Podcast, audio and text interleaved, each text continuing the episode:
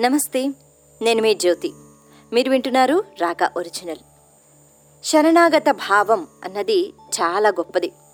మనం మనస్ఫూర్తిగా భగవంతుణ్ణి మనం కొలుచుకుంటూ భగవంతుడా ఇక నువ్వే దిక్కు అని ఆ శరణాగత భావాన్ని ఎప్పుడైతే మనం చూపిస్తామో ఆ భగవంతుణ్ణి మనం ఏ స్వరూపంలో కొలుచుకున్నా శ్రీకృష్ణుడు అనుకున్నా శ్రీరాముడు అనుకున్నా ఈశ్వర అనుకున్నా అమ్మ అని అనుకున్నా ఏమనుకున్నా కూడా భగవంతుడు వెంటనే మన యోగక్షేమాలను ఆయన స్వీకరిస్తాడు. అంటే మనల్ని చక్కగా ఒక మంచి మార్గంలో పెట్టే ప్రయత్నం లేకపోతే మనం ఉండే ఆ ఊబిలో కష్టాల ఊబి నుంచి బయటికి తీసే ప్రయత్నం ఇక ఆయన చేసుకుంటారు.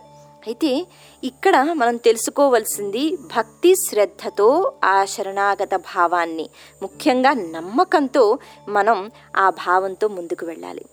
కేవలం దేవుడు చేస్తాడా? నిజంగానే చేస్తాడా? నిజంగానే ఈ ఇలాంటి పరిస్థితి నుంచి నన్ను బయట పెడతాడా అనే సందేహం కాకుండా దేవుడే చూసుకుంటాడు అనే ఒక చక్కని విశ్వాసం అన్నది ఎప్పుడైతే మనం చూపిస్తామో అప్పుడు అద్భుతాలు జరుగుతాయి.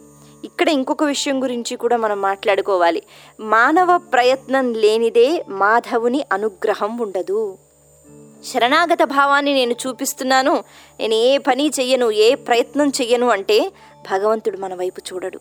మనం చెయ్యవలసిన పని మనం ఎంత ప్రయత్నం చెయ్యాలి అంత ప్రయత్నం చేసిన తర్వాత అప్పుడు మనం ఆ శరణాగత భావాన్ని చూపిస్తే దేవుడా నేను చేయవలసింది చేసేసాను ఇక నీ అనుగ్రహం అనేటట్టుగా అప్పుడు మనం మాట్లాడితే భగవంతుడు అన్నీ చూసుకుంటాడు.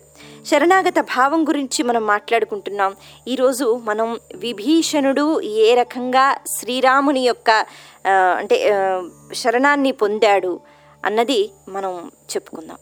మీరు వింటున్నారు రాగా ఒరిజినల్ మన సంస్కృతిలో ఈరోజు మనం ఒక్కసారి యుద్ధం జరుగుతున్నప్పుడు అంటే ఇంకా శ్రీరాముడు లంకకు ప్రయాణం చెయ్యలేదు. మరి ఆ సమయానికి వెళ్ళిపోయి అక్కడ విభీషణుడు శరణాగతి కోరుకోవడానికి శ్రీరాముడి దగ్గరికి వచ్చినప్పుడు ఆ సందర్భం ఎలా ఉంది? దాని గురించి మనం చెప్పుకుందాం.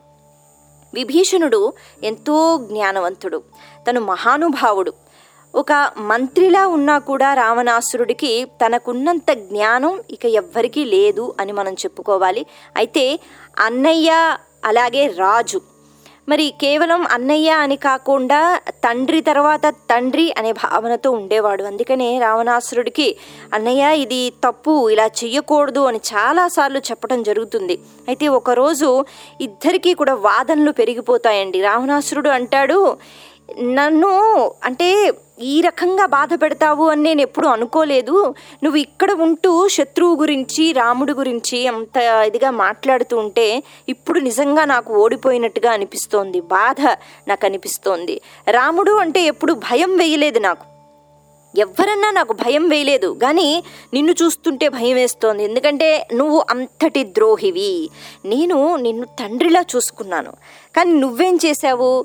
శత్రువు గురించి నువ్వు మాట్లాడుతూ నన్ను నువ్వు చాలా చులకనగా చూస్తున్నావు అని తప్పుగా అర్థం చేసుకున్నప్పుడు విభీషణుడు ఎంతగానో బాధపడి నీ మేలు కోరి నీకు నేను చెప్తున్నాను. నీ అంటే చాలామంది నీ చుట్టూ ఉన్నారు వాళ్ళందరూ నిన్ను పొగుడుతూ ఉంటారు. అలాంటి పొగడతలు ఎందుకు? చివరికి నీ నాశనం అయిపోయినప్పుడు అంటే నువ్వు సర్వనాశనం అయిపోయినప్పుడు వాళ్ళు ఏమన్నా వచ్చి నిన్ను చూస్తారా? చూడరు. నేను నీ నాశనాన్ని చూడలేను కాబట్టి నిన్ను పొగడడం లేదు. వాస్తవాన్ని నేను నీకు చెప్తున్నాను. ఎంత ప్రయత్నం చేసినా రావణాసురుడు అస్సలు వినలేదట. ఆఖరికి విభీషణుడు ఒక మాట అంటాడట. మనం మంచి చేశాము మనల్ని పొగడే వాళ్ళు చాలామంది చుట్టూ ఉంటారు కానీ ఇది తప్పు చేశావు ఇలా ఎప్పుడు చెయ్యొద్దు అని చెప్పేవాళ్ళు చాలా తక్కువగా ఉంటారు. ఇంకా చెప్పాలి అంటే అలాంటి వాళ్ళు ఉండరు. వాడు ఎలా పోతే నాకెందుకు? అన్నట్టుగానే ఉంటారు. కానీ వాడి దగ్గరికి వచ్చి ఇది తప్పు ఇలా తప్పు చెయ్యొద్దు అని చెప్పిన వాళ్ళు ఉండరు. ఉన్నా విన్నవాళ్ళు ఉండరు ఇప్పుడు నేనున్నాను నీకు మంచి ఏదో చెప్తున్నాను కానీ నువ్వు వినడం లేదు. ఇక నేనేం చేయలేను రాముడి దగ్గరికి నేను వెళ్ళిపోతున్నాను అని చెప్పి విభీషణుడు వెళ్ళిపోయాటండి రావణాసురుడు కూడా బాధపడలేదట.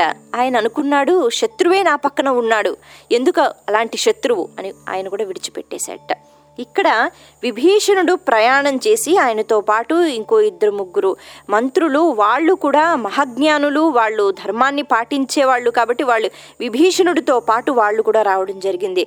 వాళ్ళు పుష్పక విమానంలో వస్తున్నారటండి. అయితే ఇక్కడ ఎంత గౌరవం ఎంత మర్యాద చూపిస్తున్నాడు విభీషణుడు అంటే అంటే ఇలాంటి సందర్భాల గురించి మనం చాలా ఎక్కువగా మాట్లాడుకున్నప్పుడు ప్రతి ఒక్క అడుగులోనూ వాళ్ళు ఎలా ప్రవర్తిస్తున్నారు తద్వారా మనం ఏం నేర్చుకోవచ్చు ఇది మనకు అర్థమవుతుంది. ఇక్కడ ఎంతటి గౌరవాన్ని విభీషణుడు చూపించాడు దీని గురించి మనం తెలుసుకుంటే నేరుగా ఆయన శ్రీరాముడు ఎక్కడ ఉన్నాడో అక్కడికి వచ్చి రాముడి కాళ్ళ మీద పడిపోలేదండి. ఆయన ఆకాశం నుంచి పూర్తిగా కిందకి దిగకుండా ఆ విమానంలో అలా మధ్యలోనే ఉన్నట్ట. మధ్యలోనే ఉన్నప్పుడు ఆ ప్రదేశానికి వచ్చిన తర్వాత అక్కడ ఆంజనేయ స్వామి సుగ్రీవుడు అంగదుడు అందరూ ఉన్నారు వానరులు. వాళ్ళందరూ చూస్తున్నట్ట భయపడిపోయారు. ముందుగా ఏదో కుట్ర పన్ని వస్తున్నాడు. ఎందుకంటే రావణాసురుడు యొక్క తమ్ముడు అంటే శత్రువు. శత్రువు వచ్చాడు నలుగురితో పాటు అంటే ఏం చేయటానికి ఏం కనుక్కోవటానికి అనేటట్టుగా వాళ్ళు ఆలోచిస్తున్నారు. అప్పుడు విభీషణుడు చక్కగా మాట్లాడుతూ నేను శ్రీరాముని యొక్క శరణు కోరుకోవడానికి శరణు వేడుకోవడానికి ఇక్కడికి వచ్చాను. మరి శ్రీరాముడి యొక్క అనుగ్రహం ఉంటే వారి ఆజ్ఞ ఉంటే అప్పుడు నేను కిందకి దిగి వారి దగ్గరికి వచ్చి వారితో నేను మాట్లాడతాను. దయచేసి మీరు అడగండి ఈ మాట నా మాటగా మీరు చెప్పండి అన్నట్ట. అది గౌరవం. అంటే ముందుగా నేను ఇలా చెయ్యబోతున్నాను నేను శ్రీరాముణ్ణి కలవబోతున్నాను ఆయన ఆజ్ఞ గురించి ఎదురు చూస్తున్నాను అని అంటట అని ఆయన కిందకు దిగడండి అలాగే ఉంటాడు మధ్యలో. ఈ మాట విన్న తరువాత వానరులందరికీ భయం వేస్తుందట. ఇంకా చెప్పాలి అంటే లేదు లేదు విభీషణుడు మాత్రం మంచివాడు కాదేమో ఎందుకంటే శత్రువు రాజ్యం నుంచి వచ్చినప్పుడు ఎన్నో కుట్రలతో వాళ్ళు వస్తారు. ఏం సాధిద్దామని ఏం చేద్దామని వెంటనే వాళ్ళు వాళ్ళు మాట్లాడుకుంటున్నారట. ఆ మాట శ్రీరాముడికి చెప్తాడండి. శ్రీరాముడు ఎప్పుడు కూడా ఏదైనా నిర్ణయం తీసుకోవాలి అంటే ముందు అక్కడ ఉన్న నలుగురిని అడుగుతూ ఉండేవాట. నేనే కదా రాజు నా ఇష్టమే అంతా అనేటట్టుగా ఆయన మాట్లాడేవారు కారు. కాబట్టి సరే మీరు మీ అభిప్రాయం చెప్పండి అని అన్నారు. అంటే ఇప్పుడు మనం ఏం చేద్దాం? దీని గురించి మీరు మాట్లాడండి. ఒక్కొక్కడు లేచి ఒక్కొక్క అభిప్రాయం చెప్తున్నారట. ముఖ్యంగా సుగ్రీవుడికి ఎంతగానో ఇష్టం రాముడంటే మరి ఇష్టం ఉన్న చోట ఆ మాత్రం భయం కూడా ఉంటుంది. అంటే శ్రీరాముడికి ఏదైనా జరుగుతుందా?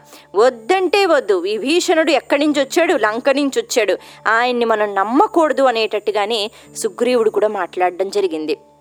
ఒక్కొక్కరు ఒక్కొక్క అభిప్రాయం చెప్తున్నారట. కానీ ఎవ్వరూ కూడా విభీషణుడు ఇక్కడికి రానిద్దాము నీతో మాట్లాడిద్దాము మన వైపు మనం చేర్చుకుందాము అని మాత్రం ఎవ్వరూ చెప్పలేదట. అలా అందరూ మాట్లాడుతున్నారండి. అయితే ఇంకొక వానరుడు లేచి అన్నట్ట మనం కొంతమంది గూఢాచారులను అక్కడికి పంపిద్దాం. వాడి స్వభావం ఏమిటి? మనసులో ఏమనుకుంటున్నాడు? ఇవన్నీ ప్రశ్నలు వేసి వేసి ఆయన మనసులో ఏముంది? కనుక్కుని ఆ తర్వాత ఆ శరణాగతి ఇవ్వడమా లేదా అది మనం ఆలోచిద్దాం అన్నట్ట. మరి కొంతమంది గూఢాచారులు అంటే ఇప్పటికిప్పుడు ఎవరు వెళతారు? మనలోనే కొంతమంది పెద్దవాళ్ళు ఎవరైతే యోగ్యులు ఎవరైతే ఉన్నారో వాళ్ళు వెళ్ళి అడిగితే బాగుంటుంది ఇలా అందరూ అంటున్నట్ట. ఆంజనేయ స్వామి మాత్రం ఏమీ మాట్లాడలేదండి ఆయన అలా కూర్చుని ఉన్నట్ట. శ్రీరాముడు అప్పుడు నీ అభిప్రాయం ఏమిటి హనుమా? అని అడుగుతారు. అడిగితే అప్పుడు లేచి అంటాట స్వామి అందరూ పెద్దవాళ్ళు. మరి మీరు మీకు తెలియని విషయం అంటూ ఏదీ లేదు. నిర్ణయం మీరే తీసుకోవాలి. మేము చెప్పేంత వాళ్ళం కాము. అయినా మీరు అడుగుతున్నారు కాబట్టి నేను చెప్తున్నాను. ఇలా విభీషణుడు వచ్చాడు అంటే గనక నాకెందుకో ఆయన మంచివాడే అనిపిస్తోంది. కుట్రతో అయితే వచ్చాడని నాకు అనిపించటం లేదు. ఎందుకంటే అందరూ ఒకలాగే ఉంటారని లేదు. రావణాసురుడు మూర్ఖుడు రాక్షసుడు అయితే తమ్ముడు అలా ఉండాలని లేదు. ఎందుకంటే ఇక్కడ వాలి సుగ్రీవుడిని కూడా నేను చూశాను. వాలి మంచివాడు కాదు కానీ సుగ్రీవుడు మంచివాడు. ఇలా సుగ్రీవునికి ఎలాగైతే మీరు శరణాగతాన్ని ఇచ్చారో మీరు చక్కగా అక్కును చేర్చుకున్నారో అలాగే ఇక్కడ విభీషణుడి పరిస్థితి కూడా అలాంటిదే కాబట్టి ఆయన అన్నీ విడిచిపెట్టి మన కోసం వచ్చాడు అని ఆంజనేయ స్వామి మాత్రం భిన్నంగా మాట్లాడతాడట. ఇంకొకసారి అంటాడు ఇప్పుడు ఎవరినో వెళ్ళి మనం ప్రశ్నలు వెయ్యాలి అంటే వాళ్ళు అడిగే ప్రశ్నలు ఎలా ఉండాలి? అసలు ప్రశ్నలు వేసే వాళ్ళకి ఆ యోగ్యత ఉండాలి కదా. ఇక పెద్దవాళ్ళు ఎవరో వెళ్ళి మాట్లాడాలి అంటే ఏం మాట్లాడతారు? ఏం మాట్లాడినా సమాధానం ఎలా ఉంటుంది? వాళ్ళు నిజంగా కుట్ర పన్ని వస్తే అన్ని సమాధానాలు వాళ్ళ దగ్గర ఉంటాయి. మనం ఏ ప్రశ్న వేసినా వాళ్ళు సమాధానం చెప్తారు. ఎలా పోల్చుకుంటాం? కాబట్టి అది జరగని పని. ఆయన్ని ఇక్కడికి రమ్మని మీతో మాట్లాడితే గాని ఏ విషయమూ అర్థం కాదు. అని హనుమ చెప్తాడట. అప్పుడు శ్రీరాముడు ఒక చిన్న కథ చెప్తున్నారండి అందరికీ. ఆ కథ ఏంటి? శ్రీరాముడు అంటున్నట్ట అనగనగా ఒక ఊర్లో అంటే ఊరి పక్కన అడవిలో ఒక బోయవాడు ప్రతిరోజు ఆయన వేటాడుతూ ఏవైతే దొరుకుతూ ఉంటాయో అవి చంపుకుని ఆ అక్కడక్కడే కాల్చుకుని తినేయటం ఏదైనా మిగిలితే ఇంటికి పట్టుకెళ్ళటం. ఇది ఆయన వృత్తి. కడుపు నింపుకునేవాడు ఆ రకంగా. అయితే ఒకరోజు వేటగాడు వస్తున్నాడు. ఒక చెట్టు మీద రెండు పావురాలు ఉన్నాయి ఆడపావురం మగ పావురం కొట్టేశాడు బాణం. ఆడపావురం పాప కింద పడి గిలగిలా కొట్టుకుంది. మగపావురం చూస్తూ భరించలేక బాధ ఏం చేయలేవు కదండి పావురాలు! ఏడుస్తూ ఉండిపోయింది. ఆడపావురం చనిపోయిన వెంటనే బాణం తీశాడు. ఆ వేటగాడు చక్కగా అక్కడే నాలుగు పుల్లలు పెట్టాడు. వెలిగించాడు అగ్ని వెలిగించాడు. కాల్చేశాడు తినేశాడు తినేసి వెళ్ళిపోయాడు. మగపావురం అలా ఏడుస్తూ ఉండిపోయిందట. అలా కొన్ని రోజులు గడిచిపోయాయి. మళ్ళీ ఆ చెట్టు మీద కేవలం మగపావురం ఒంటరిగా అది విలపిస్తూ బాధపడుతూ ఉండటం ఒకరోజు భీభత్సమైన వాన. ఆ వాన ఎలా ఉంది అంటే వానలో ఇంకా మనం బయటికి వెళ్ళామంటే అయిపోయింది. మన ప్రాణాలు పోతాయి. అటువంటి సమయంలో వేటగాడు అడవిలో చిక్కుకున్నాడు. అటు ఇటు తిరిగి తిరిగి నీర్సించిపోయి తినలేదు. అందుకని మళ్ళీ ఆ చెట్టు దగ్గరికే వచ్చి కింద పడిపోయాట మూర్చపోయాడనమాట ఆ చలికి ఆ వర్షానికి తడిసి. ఆ మగపావురం వేటగాడిని గుర్తుపడుతుందండి. ఈ వేటగాడే ఆడపావురాన్ని చంపేశాడు అన్న విషయం తెలుసు. తెలిసినా కూడా అది ఆయన వృత్తి ఆయన చంపుతాడు అందులో ఆయన తప్పు లేదని అనుకుందట. అనుకున్న తర్వాత మగపావురము ఇలా పడిపోయాడు అంటే ఇది నా చెట్టు. నేను ఇక్కడ ఉంటాను కాబట్టి నా చెట్టు. నా చెట్టు దగ్గరకు వచ్చి పడిపోయాడు వేటగాడు కాబట్టి నన్ను శరణు వేడుకున్నట్టే. నా దగ్గరికి వచ్చి అడిగినా అడగకపోయినా చెట్టు దగ్గరికి వచ్చాడు కాబట్టి నన్ను శరణు వేడుకున్నట్టే నేను ఇప్పుడు కాపాడాలి. నా అతిథి నేను రక్షించాలి అని అనుకున్నట. అనుకుని వెంటనే ఆ పావురం ఎగురుకుంటూ వెళ్ళి నాలుగు పుల్లలు తెచ్చి మరి ఆ మాత్రం అగ్ని ఎక్కడో ఉంటే అక్కడి నుంచి ఆ పుల్ల తీసుకుని వచ్చి అక్కడ చక్కగా మంట అన్నది ఏర్పాటు చేసి చాలా కష్టపడి ఒక పావురం అలా మంట ఏర్పాటు చేయాలంటే కష్టమే కదండి. అలా చేస్తే అప్పుడు ఆ వేటగాడికి తెలివి వచ్చిందట ఆ చలి నుంచి బయటపడ్డాడు తెలివి వచ్చింది ఇక నీరసంగా పడిపోతున్నాడు. అర్థమైంది. ఏమీ తినలేదని. వెంటనే ఆ మగ పావురం ఉన్న పాలంగా అలాగ వేటగాడు చూస్తున్నప్పుడే వచ్చి ఆ అగ్నిలో పడిపోయింది. కాలిపోయింది. అది తీసుకుని వేటగాడు తినేశాడు. అంటే కేవలం ఒక పావురానికే అటువంటి భావన ఉంటే నా చెట్టు దగ్గరికి వచ్చాడు. నా చెట్టు దగ్గరకు వచ్చి పడిపోయాడు కాబట్టి నా అతిథి. నా అతిథి శరణు వేడుకున్నప్పుడు నేను ఎలా ప్రవర్తించాలి అని తన ప్రాణ త్యాగం చేసేసింది ఆ పావురం. అటువంటిది నేను మనిషిని అది కూడా నేను ఒక క్షత్రియుణ్ణు. నేను రాజు వంశంలో పుట్టాను. ఇంకా చెప్పాలి అంటే ఇక్ష్వాకు వంశం. ఆ ఇక్ష్వాకు వంశంలో దశరథ మహారాజు యొక్క కుమారుణ్ణి నేను. నేను రాజుగా పట్టాభిషేకం నాకు అయినా అవ్వకపోయినా నేను రాజు. ఆ రకంగా నేను ప్రవర్తించాలి. మరి ఎవరైనా వచ్చినప్పుడు శరణు వేడుకున్నప్పుడు నేను ఎలా ఉంటాను? ఒక పావురమే అలా చూపిస్తే ఆ భావాన్ని చూపిస్తే నేను మనిషిని నేను ఎలా ఉండాలి? అని శ్రీరాముడు అంటాడట ఆ కథ విన్న వెంటనే అందరి మనసులు కరిగిపోయాయండి. దూరం నుంచి విభీషణుడు చూస్తున్నట్ట ఎంతటి జ్ఞానం శ్రీరామచంద్రమూర్తికి ఆయన ఏ విషయం? అంటే అంటారండి రాముడు నోరు తెరిచి మాట్లాడితే ధర్మం మాట్లాడితే ధర్మం ధర్మం తప్పితే ఏది మాట్లాడేవారు కాదు శ్రీరామచంద్రమూర్తి. అప్పుడు విభీషణుని పిలవడం జరిగింది. విభీషణుడు అప్పుడు కిందకి వచ్చి శ్రీరాముడి దగ్గరికి వచ్చి కాళ్ళ మీద పడి నమస్కారం పెట్టి అయ్యా నేను చాలా ప్రయత్నించాను. రావణాసురుడిలో మార్పు తేవాలని నేను ఎప్పటి నుంచో చెప్తున్నాను మాటలు మాటలు అయిపోతున్నాయి కానీ మార్పు లేదు. ఇక ఈరోజు చాలా భయంకరంగా వాదనలు అన్నవి జరిగాయి. ఇక చేసేదేం లేక నేను అక్కడి నుంచి వచ్చేసాను అందుకని నేను ఇప్పుడు మీ దగ్గరే ఉంటాను అనేటట్టుగా ఆ శరణాగత భావాన్ని ఆయన చూపిస్తాటండి అలా చూపించిన తర్వాత శ్రీరాముడు విభీషణ్ణి అర్థం చేసుకుని విభీషణ్ణి నువ్వు నావాడవు అని చెప్పి దగ్గరికి తీసుకోవడం జరిగింది. ఇలా శరణాగత భావాన్ని మనస్ఫూర్తిగా మనం భగవంతుని పట్ల మనం ఎప్పుడైతే చూపిస్తామో మనం ఏ తప్పులు చేసినా మనం ఎటువంటి వాళ్ళమైనా భగవంతుడు వెంటనే మనల్ని దగ్గరికి తీసుకుంటాడు.